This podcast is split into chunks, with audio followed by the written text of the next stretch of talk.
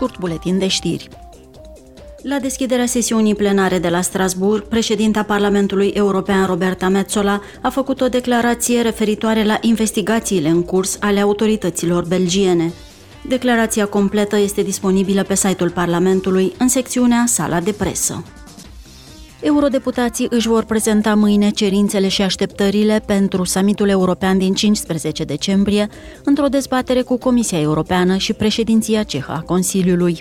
Principalele subiecte pe ordinea de zi a summitului vor fi cele mai recente evoluții ale războiului rus din Ucraina, consecințele sociale și economice ale prețurilor ridicate la energie, problemele de securitate și apărare și relațiile cu țările din sudul Uniunii Europene. Roberta Metzola, președinta Parlamentului European, va acorda mâine curajosului popor ucrainean premiul Saharov pentru libertatea de gândire pentru 2022. Se preconizează că președintele ucrainean Volodymyr Zelensky se va adresa plenului de la distanță.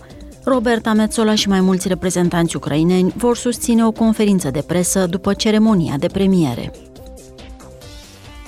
Alcaraz, aproape Burning Days, Triunghiul Tristeții și Willow the Wisp sunt cele cinci filme finaliste la ediția din 2023 a Premiului European de Film al Publicului.